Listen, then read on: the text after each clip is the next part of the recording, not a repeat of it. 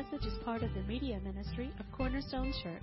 You can listen to this and other messages on our website at www.corner-stone.org or by subscribing to our podcast.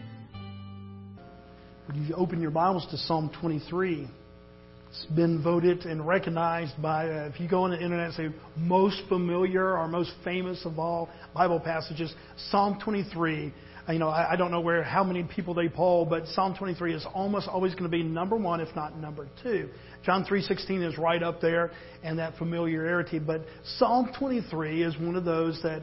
How many of you are just old enough? This is such a, a, a portrayer of, of age here that in school you actually learned Psalm 23. And it, you know, it, in, in public school years ago, it really was. You know, before uh, they, they took you know all of that out of school. In public school, you learned Psalm 23, not just in literature class as a beautiful poem or something that was poetic, but you, you actually learned it. And it was one of those things that uh, you know. So you know, for a kid who had no Bible background, here they were getting this intimacy of this beautiful poetic literature and yet maybe not even beginning to understand the power behind it. And so the next several weeks, we're going to kind of take our time to go through Psalm 23. It is, again, one of those that is probably one of the most familiar, but, but I think it really does capture the whole heart of uh, the Psalms and what the Psalms were intended to do. And uh, let me read through that again, uh, just so that we can get that in our heart and mind. And let me read through the whole Psalm, and then we'll jump into verse 1 this morning. It's the Psalm of David. This is the same David, David and Goliath, King David. This is that David. The Lord is my shepherd, I shall not want. He makes me lie down in green pastures. He leads me beside still waters. He restores my soul. He leads me in the paths of righteousness for his name's sake. And even though I walk through the valley of the shadow of death, I will fear no evil, for you are with me. Your rod and your staff, they comfort me. You prepare a table before me in the presence of my enemies. You anoint my head with oil. My cup overflows. Surely goodness and mercy shall follow me all the days of my life, and I shall dwell in the house of the Lord forever. There's something about this text, and I'm not saying that it's more uh, holy than any other text. All of God's Word from Genesis to Revelation has the same blessing and the, the use of God. And yet there are some texts, let's just admit, that strike at the heart. Done over 500 funerals in, in the last 36 years. And I cannot remember a single funeral in all those 500 that I did not read this. And it's amazing, guys, that here at the most crisis point of somebody's life, they've lost a loved one, and they are heartbroken, they are troubled, they are heavy hearted in this loss of their life. And yet you begin to read that, and you can see, you can physically watch a calm, at least for that moment, come over somebody. It's an amazing thing as a pastor to see. You know, you would think all the Word of God would do that, and, and certainly there's power in all the Word of God. We don't want to minimize some of the Word of God and maximize something else, but there's something special about this text. Would you agree? Well, upon that, I'm going to actually, especially since we have a smaller, intimate crowd, what comes to your mind when you think of Psalm 23? And, and that's not, I mean, that's, a, I'm asking you, and, and you have opportunity to respond very quickly in a, a little snippet or a sentence or two or a sentence or three. What comes to your mind? What does Psalm 23 mean to you? Anyone? Yes, ma'am.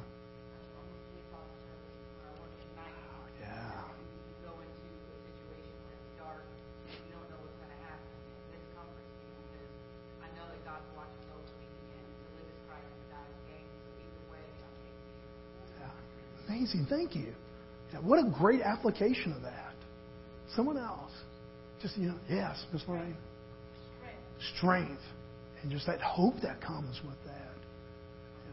Because yeah. it's not just a song about, man, victory, victory, victory, victory. This is what we're going to sing the weeks to come. There are some hard places. This, there is a valley of the shadow of death. And yet we see that even in that crisis moment, that God gives us a security and a hope and, and something that's bigger than ourselves. Somebody else. A story, a thought, a sentence or two. Yeah, yeah. You know, just we, we see that because it does really bring a calmness to the soul at that point. Anyone else? Complete trust. And I, and I did not pay him to say that, but that is a great segue into verse 1. What does it really mean that the Lord is my shepherd, I shall not want? Mr. Joe, I don't want to refrain from getting your vantage point. No, please. He takes care of us given the complexity of our individual lives. Yeah. Our lives seem to be complex to us. The Lord is our shepherd. Yeah. And it comes down to that personal level. See, it's one of the most poetic of all the writings in the Bible, but it's also one of the most personal. That in these verses, there are 16 references. The writer David is, has 16 references to himself, not in a, uh, oh, look at me kind of way, but he's saying, okay, this is my shepherd. And you'll see the word my and I 16 different times. But he also has 12 references to God. It's this interaction in this Hebrew writing style where it's not called pivotal, but I always think of basketball you know, one of the first things you have to learn in basketball is if you get over here, that you can't have a pivot foot. You know, and that you can kind of go here, and as long as you keep one foot down and solid, you know, you can move around a little bit. And what we see is a pivoting here of David talking about his reliance on God and then the strength of God. And so he keeps on coming back. You are my shepherd. I shall not want. And it goes back and forth, back and forth. It pivots back and forth. The whole uh, entire psalm, and we see this relationship going on. And we see that again in the very first verse, a psalm of David.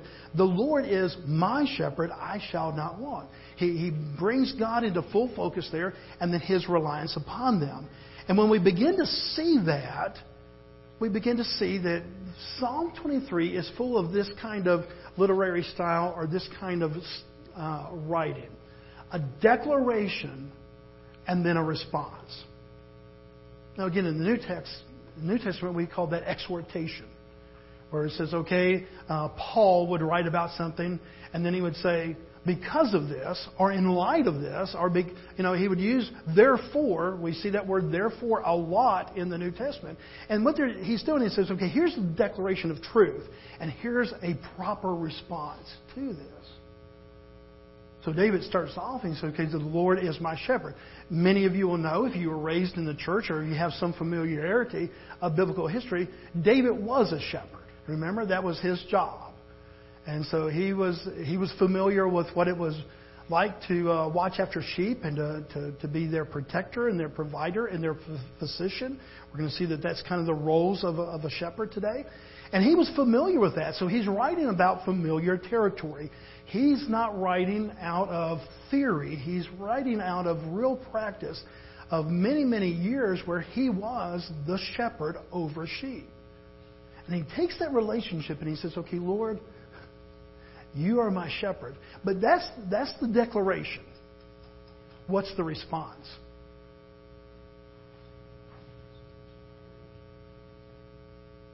What's the response? I shall not want. Now that's where we're going to focus today a little bit, okay? Because it's an amazing thing. We, we, we were born wanters, okay?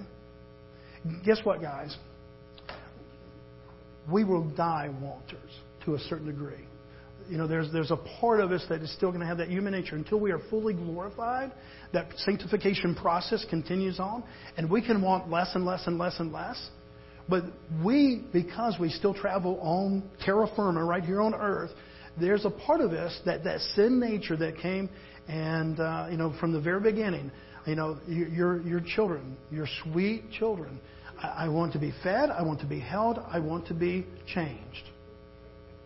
And it was not in their in their first breaths. They, they, they were born wanters. And even if you have been walking with the Lord for a while. How many of you have totally had success and victory over want? Yeah. So, so could we conclude that we were born wanters?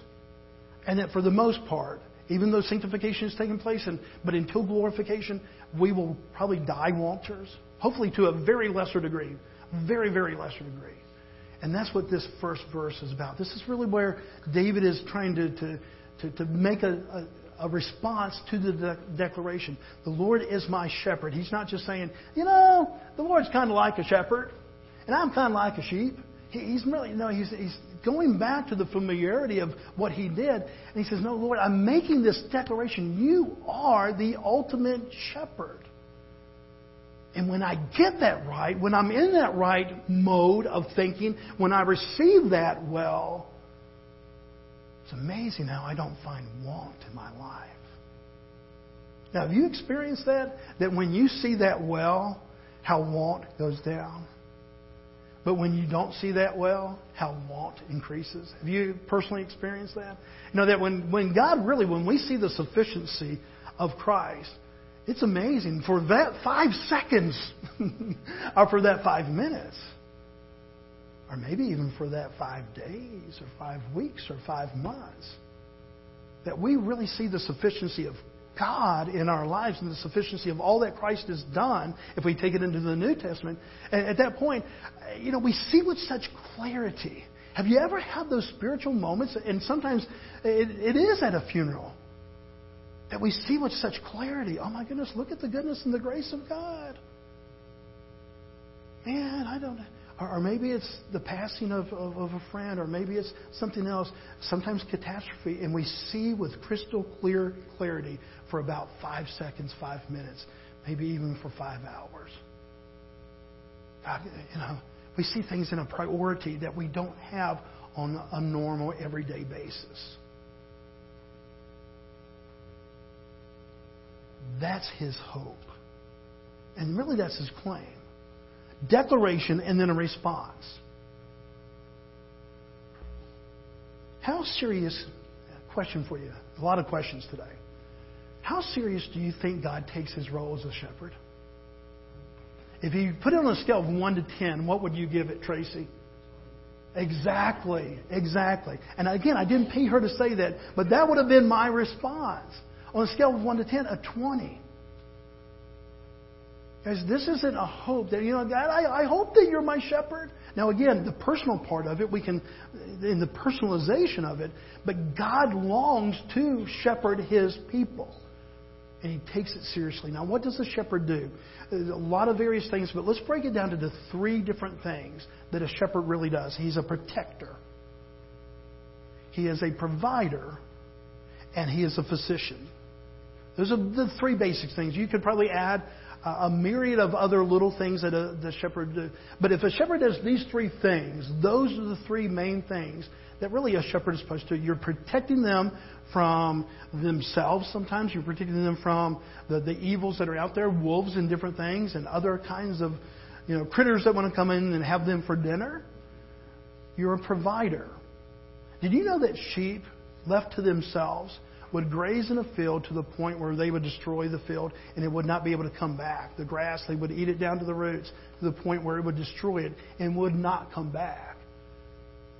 And so a good shepherd has to be that provider of not saying, okay, guys, here we're in this, you know, two acre field here. Y'all just have it and we're good from now on. No, he needs to know, okay, they've eaten enough and the journey to the next place is here. And so it's time to move. Well, I don't know about you, but that's probably where I am the most sheep like.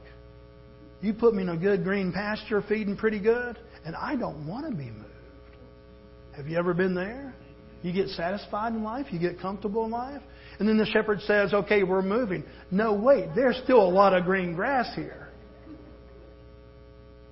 And he says, No, because if you keep on eating, you're going to gnaw it down to the roots and it's not going to replenish itself. No, you have enough for the next journey. See, this is what a good shepherd does. The very time you're going, no, I am not moving. He says, man, I'm taking you out of this, the comfort there. Because, because you're, gonna, you're about to gnaw down to the roots. Well, how long is that next journey? Just trust the shepherd. And so he takes you out of a green pasture where there's still green grass and you go on to the barren, you know, you familiar with the topography of, of the Middle East? You got some green grass, but you got a whole bunch of desert.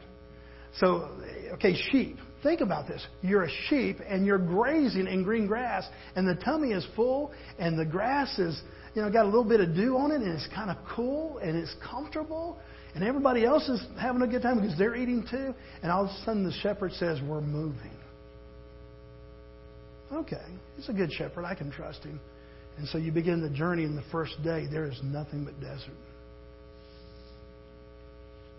Second day, nothing but desert. And in the back of your little sheep mind, you're going, the shepherd is wrong because he moved us from a place of good to a place of unknown. But here's the role of the shepherd in providing. He says, okay, you've eaten enough. You got three days worth of travel in your belly. And I know that the next green pasture is three days away. On day one, I'm okay. Day two, I'm questioning. The first part of three day, I'm complaining. Because it looks like the shepherd doesn't know what he's doing. And the very time that there's going to be rebellion, there's going to be this, this point of frustration. Why did you leave the good green grass? Why have you brought us to a place of barrenness over the very next hill? Over the very next hill. This is the next green pasture. You didn't know that because you're a sheep. But the shepherd knew that. Because not only does he know the land, but he knows his sheep.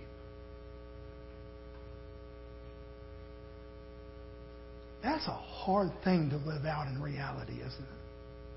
When we want to firmly plant into the land of comfort, and we're going, there is no good reason to leave a very good pasture with green grass, and there's still two inches on each one of these blades, and the shepherd says, Come. We're going on to the next pasture. Has God ever done that to you before? When He did that,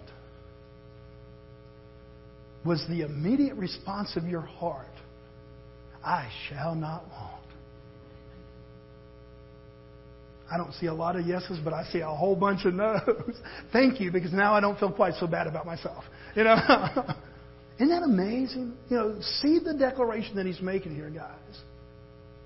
See the declaration that he's making. He's saying, okay, because I declare this truth, and I know that God takes seriously that he is a good shepherd, and that the Lord is my shepherd, because he takes it seriously, I then can say, I have no want. And I'm not saying that David mastered that and that he didn't have moments where he had great, great frustration and that he didn't look out into the barren wasteness of what looked and said, you know, I really had it better back there in that last pasture. Why did you ever leave us?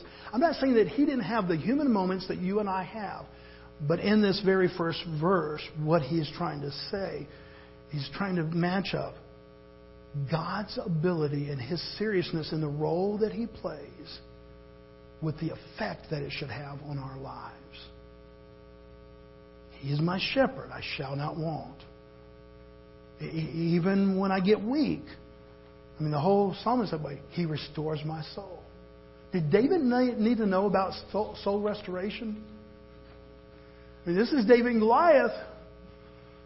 You know, he saw God as a protector. He goes up against this giant of a man, and he saw God as protector. He saw God as provider. But he also got, saw God as physician. Both uh, I would include in there physical, but certainly spiritual. Because remember the time that he is king now, and he gazes off, and there's this beautiful woman. And he goes outside the will of God and he makes choices that bring destruction to his life. David knew what it was like to have a physician for the soul. So when he writes, I don't know if this, we think that David wrote this when he was already King David, but we don't know if this came before or after Bathsheba. There's different opinions on that. If it does come after the whole incident with Bathsheba, it does take on that complexity at that point when he says, And you restore my soul. And maybe that's where you are this morning. Like, God, I, man, I, man, I brought some destruction to my own life. You didn't force me. It wasn't forced upon me. I just made a wrong choice.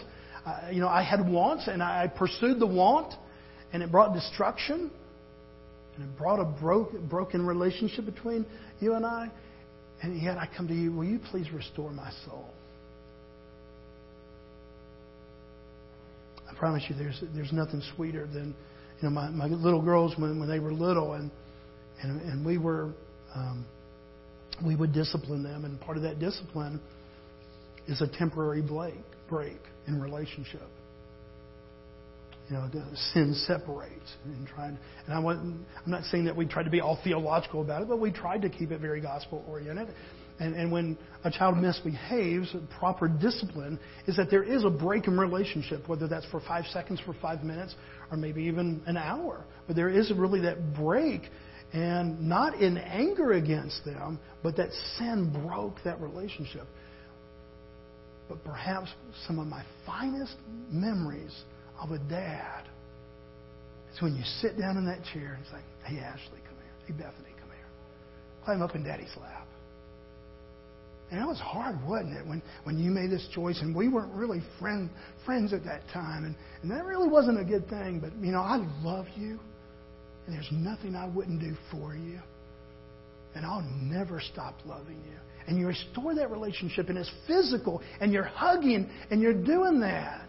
And you see the brokenness of the spirit of that three year old, that five year old, or that 21 year old. And you see all of a sudden, you know, that they really do. They just, they want restoration. He's a protector, he's a provider, he's a physician of the soul, and he takes it very seriously. How arrogant of us to think that we are a better sheep than he is a shepherd. How arrogant to think that somehow, you know, God, I don't know what you're doing up there in shepherd land, but, you know, in sheep land, this is what we're trying to do. How arrogant of us to ever suppose upon the great shepherd, the good shepherd, that somehow he does not take seriously, he does not do perfectly his job of shepherding. We don't want to run past verse 1 because it is full of application. We don't want to look further down the road yet because even though there's interesting things in verse 2 and 3 and 4 and 5, we want to really capture as best as we can. What does it mean that the Lord is my shepherd? I shall not want. Let me ask you a third question for this one. When was the last time that you remember that you were free from want? Whether that was for five seconds, five minutes, or five hours. When was the last time that you said, "Yeah, man, I'm just," and maybe you didn't phrase, phrase it that way, but you, there was just such a peace, emotionally, mentally, physically, maybe, and certainly spiritually, deep in your soul. And how we always talk about the soul. The soul is who we really are. These are, these are just earthly tents that we carry around. The soul is who we are. And that deep in your soul, you say, you know, I am free from want. Do you remember a time recently that you said, man, I'm just free from want? It's kind of challenging to, to kind of come up with a place and a time, isn't it? Because we don't have, would you, would you agree that we don't have a lot of moments like that? Even though we, we love Jesus and, and we, we, we are trying to follow him and we really do believe that he's a good shepherd, and, and yet carrying this off, really letting that kind of come into our lives where we can say, man, I am content. Now, why is that? It's because contentment is a moving target. What made you content today may not make you content tomorrow. Contentment is always moving. And the minute you get your sights on it, going, okay, boom, I, I just got content, for that five seconds, maybe you were content, but by the morning, by even the next minute, certainly the next hour, contentment has moved, and it's ever moving. It's just a moving target. And just because you want to free, be, that you were free from want yesterday doesn't guarantee that you're going to be free from want today. Things change. And so, what David is saying here look, in my ever changing mode of want, I got a shepherd that doesn't change. In my inconsistency, the reason that I can say that I have the hope and the ability to be free from want, I shall not want, isn't because all of a sudden I have mastered wantlessness. It's because I have a consistent Savior, I have a consistent God that can meet every need. So, how do we do that? Remember those three general uh, responsibilities, if we want to say roles, of a uh, shepherd. That he's to be your protector, that he is your provider, that he is your physician. Does God's ability to do those things and be those things change with the weather? Is God, at any given time in all eternity, is He a less protector than He was a thousand years ago, than He will be today, and a thousand years from now? His ability to be provider for you in your life, has that ever changed your entire lifetime? His ability to be the physician of your very soul, has that ever changed your entire lifetime? So the problem isn't on His side. This isn't a shepherd problem. What is it, folks? It's the sheep problem, okay? And that's not to make us feel bad. It's to, to, to really kind of clarify. Because if we ever have hopes of five minutes or five hours or five days or five months of being free from want, we have to realize it's not God falling asleep on the job. It's not on the shepherd side. It is on the sheep side that the exposure is, is there. And that's what David realized. That when he was up against Goliath, he knew, man, I have a great protector. That when King Saul, before David was the king, when King Saul came after him in that jealous rage and, and literally wanted David's life, was actually throwing spears and all kinds of stuff and trying to get him, bringing armies against David and everything, that he knew that God was the provider of his safety. And as we said before, in his sin with Bathsheba, whether this was written before or after, he knew what it was like to have a God that could restore his soul. See, the key to this whole psalm is the realization that God is an all sufficient shepherd and to rec- recognize our needfulness as sheep. And being like sheep, we need to have a clear picture, a biblical picture of sheep. Please, again, this is not to offend, this is to, to, to paint a biblical picture. Here, here's, here's the situation.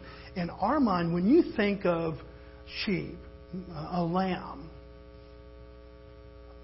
most time we go to Mary, Mary had a little lamb whose fleece was white as snow. Can, can we show that first picture? You know, when we think of lambs, we're thinking, okay, you know, Jesus. Have you ever seen the picture of Jesus holding like this little lamb? And you're going, oh, that's me, and that's Jesus. And, uh, and, and, and, and, and by God's grace, by God's grace, and by His cleanliness, and because of the righteousness imputed to us through the finished work of Christ, if you're a Christian, if you are truly a believer, you can't have that. But in reality, guys, the biblical picture of our sheepness is the next picture. And it, it is not to be funny. I mean, it, I mean, I would laugh too, but but the intention there is not to be humorous. The intention is to be biblical. Do you know that historically speaking, in the animal kingdom, that uh, because we don't use the word dumb, that the um, sheep are the some of the least intelligent of all of the animal kingdom. Let's, let's say the least intelligent. Okay. Uh, they are also very, very prone to um, disease. Flies love sheep. They, they smell, they get dirty, and they are very rebellious in their nature. Uh, we're going to talk a lot about uh, Phillip Keller wrote a, a great book. Uh, he actually spent eight years as a shepherd, and he wrote this theological book on the Psalm 23. And uh, he talks about this beautiful sheep that he has that just is, I mean, like the sheep of all sheep you know, just beautiful and, and everything. And he said, but that sheep, she was a fence, uh, fence walker. And the minute we would get into the pasture, she would start walking the fence, looking for an opening, looking for an opening. So the bad thing was not only did she look for an opening, but others began to follow her. And they, if she found that opening and she went out in that rebellious thing and she was able to go outside, there was always two or three or four sheep that would follow behind. And he said, then I would have to round up the sheep. Said, but she was pretty. Prettiest lamb I ever had. Prettiest sheep I ever had in my life. And yet, within that beauty was this rebellious nature. Folks, this is not to embarrass us. It's not to us make us feel bad. It's to give the reality of the biblical picture that we have our neediness with an all-sufficient Savior. And when we get that right, when we're able to grasp that, we begin, at least in those first steps, to be able to say, The Lord is my shepherd, I shall not want. One of the first parts of giving up want is to, to realize the all sufficiency of the Savior. And that's why instead of thinking, okay, yeah, I'm that pretty little sheep, and I bet Jesus just kind of likes, you know, cuddling up with me, that we really do see that uh, we're kind of stinky and smelly sometimes, and we're kind of rebellious, and we're fence walkers. I mean, would you admit that there's a side of you that is a fence walker? That the shepherd's right there, and yet you're walking the fence, looking for a break, seeing, and, and that oftentimes, I mean, mom and dad, what, what a responsibility. Because you got young sheep. And I guarantee you, if mama sheep goes that way and daddy sheep goes that way, what is little baby sheep going to do? That's where daddy's going, so I guess I've got to go there. And, and yet we have this part of us that really is a fence walker. When we understand that, we begin to see this tremendous love of God and the tremendous grace that He offers to us. They would say, I will still be your shepherd, and I'll be a good shepherd. And so throughout the Bible, we get little vignettes of this beautiful relationship. In the New Testament, that he will leave the 99 that were stayed in the fence to do what? To come after the one that was the fence walker.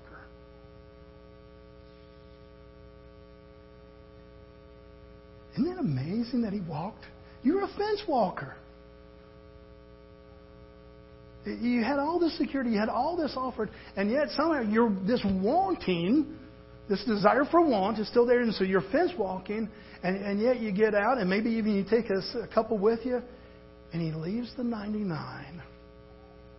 He said, Tracy, you're worth it. You're a fence walker, but I love you. And I'm not going to stop being shepherd just because you don't want to be an obedient sheep. Praise God. Rejoice in that, guys. Rejoice in that. That's our story. That is not for us to feel bad and low about ourselves, but to lift up the very name of God and to say, God, how gracious you are. That why I'm a fence walker and I'm rebellious.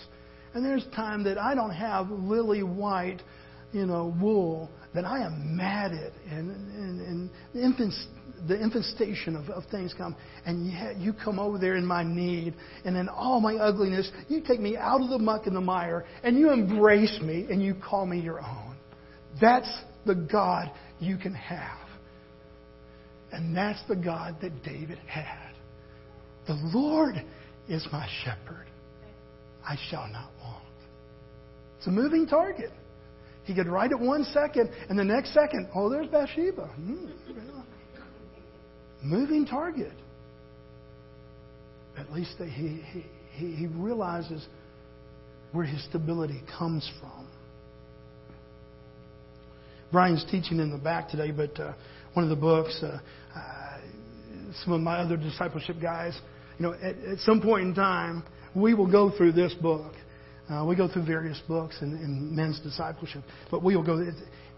Please don't leave planet Earth, Christian, till you, read this. Uh, J.I. Packer, just a, a, regular guy, but, but and, and this is not, you know, uh, it's inspired by God, but it's not. I'm not trying to say that this is, you know, the Bible here. It's just a book that will change your life because it's all about God. It's all about the, the attributes of God, who He is, and, and how we come to know Him. And and I asked uh, you know, Brian today. I said, Do you remember what the last chapter was? And I didn't expect him to know because if he would have asked me, I wouldn't have known. Okay? So I'm not saying, man, you know, he should have known that. Anybody ever read this book? Do you know what the last chapter is? That's okay. That's okay. I wouldn't have known either, John. I wouldn't have known. Last chapter, after he goes through all these different attributes of God. Now you have a memory like film. Do you do you know? Okay, okay. Well, spoiler alert. You know, if you, if you don't hear. The last chapter, the adequacy of God. And when we were meeting the disciples, I said, so Brian, why do you think that he would, this, this great book of all these different attributes of God, why would he conclude his entire book, this masterpiece of writing, why would he conclude with this final chapter of the adequacy of God? And we had a great discussion on, man, that's where all these attributes leave you. When you talk about His holiness, when you talk about His grace, when you talk about all these other things of God, you know, his, He's all powerful, He's all knowing, He's also. Where it leaves you is that He is sufficient. That's where it leaves you. The more you know this God, the more you're going to know that He's a good shepherd. He takes His job very seriously, that He never lays down on the job to be protector, provider, and physician for you. He never, there's never a day where He closes His eyes to one of those responsibilities in your life. In that last chapter, J.A. Packer, and we'll close in this. He goes to my favorite chapter in the entire Bible, Romans chapter 8 what many call the Mount Everest of the whole Bible as far as a chapter. And he explains that adequacy using the words of the Apostle Paul. And so we'll close on this this morning. Romans chapter 8, verse 31 and following. What then shall we say to these things? If God is for us, who can be against us? He who did not spare his own son, but gave him up for us all, how will he not also with him graciously give us all things? Who shall bring charge against God's elect? It is God who justifies. Who is to condemn? Christ Jesus is the one who died. More than that, who was raised, who is at the right hand of God, and who is interceding for us. Who shall separate us from the love of Christ? Shall tribulation, or distress, or persecution, or famine, or nakedness, or danger, or sword? As it is written, For your sake we are being killed all the day long. We are regarded as sheep to be slaughtered. No, in all these things we are more than conquerors through him who has loved us. And he concludes with these two verses For I am sure that neither death nor life, angels nor rulers, nor things present or things to come, nor powers, nor height or depth, nor anything else in all of creation will be able to separate us from the love of God in Christ Jesus our Lord. This pinnacle, this Mount Everest of, of the Bible there that Paul's writing, he said, you know, let me just kind of sum it up like this. He's really good at doing his job. And he's all sufficient.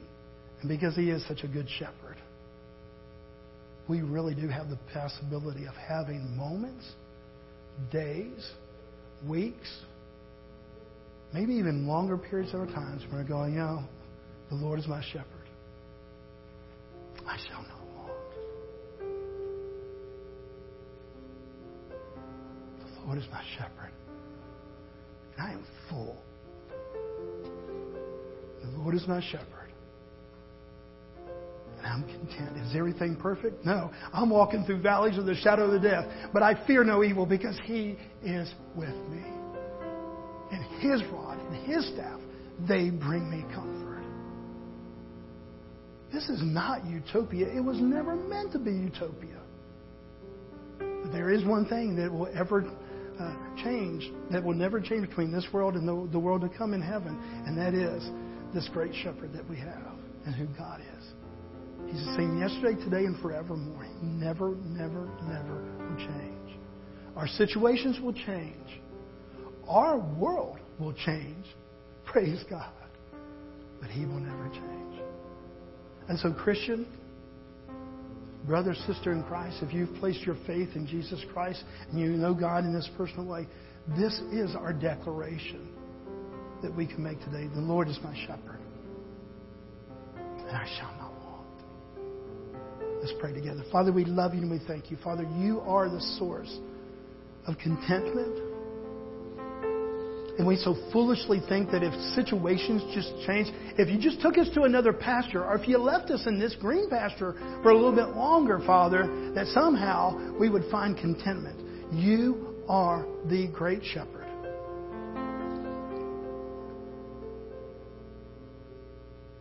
And we're a bunch of kind of smelly, matted up fence walkers. And yet you loved us. You pursued us. You saved us. And you brought us back. You, you, you threw us over your shoulders. And you brought us back to safe pastures. You are an amazing God. And we stand in all of you. We worship you. We don't have words to describe who and just how great you are. But Father, that which we do understand, we just give you praise and honor and glory. And we thank you for being protector, provider, and physician of our very soul this day, Father. Thank you. Thank you. Thank you. And we rejoice in this. And we give you all the glory. And we thank you for Jesus, and it's in his name that we pray. Amen.